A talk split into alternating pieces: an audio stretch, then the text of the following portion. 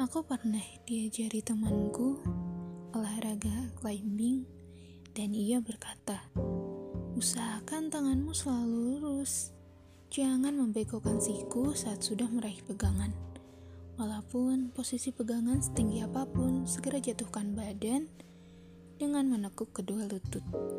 Karena siku yang bengkok akan membuat tangan cepat lemas. Dengan meluruskan tangan, sebagian beban tubuh ditunjang oleh otot bahu dan dada jadinya lebih ringan. Teknik itu malah mencoba untuk membanjat ulur hatimu.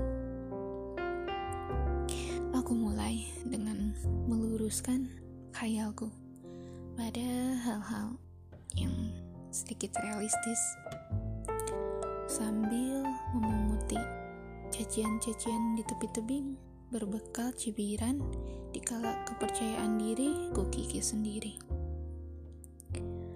Saat berada di pegangan tanganmu, aku menekuk ego-egoku yang ingin lepas dari pijakan.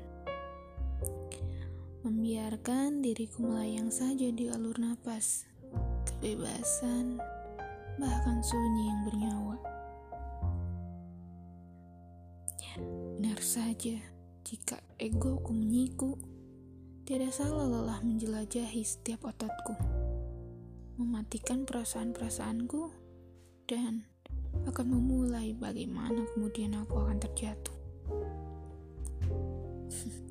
Namun, denganmu masih dalam sabuk-sabuk percaya melingkariku, tali-tali kasih yang menyertaiku, dan kian dirimu yang menjadi peganganku. Ah, sederhana saja. Jika segala beban-beban kuluruskan, kutata, dan kubereskan, mungkin diriku mampu menunjangnya, dan segalanya akan menjadi ringan. Upayanya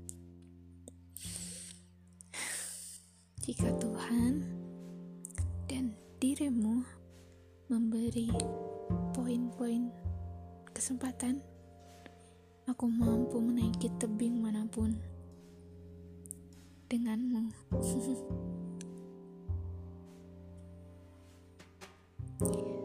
Puisi Tria Marini 2017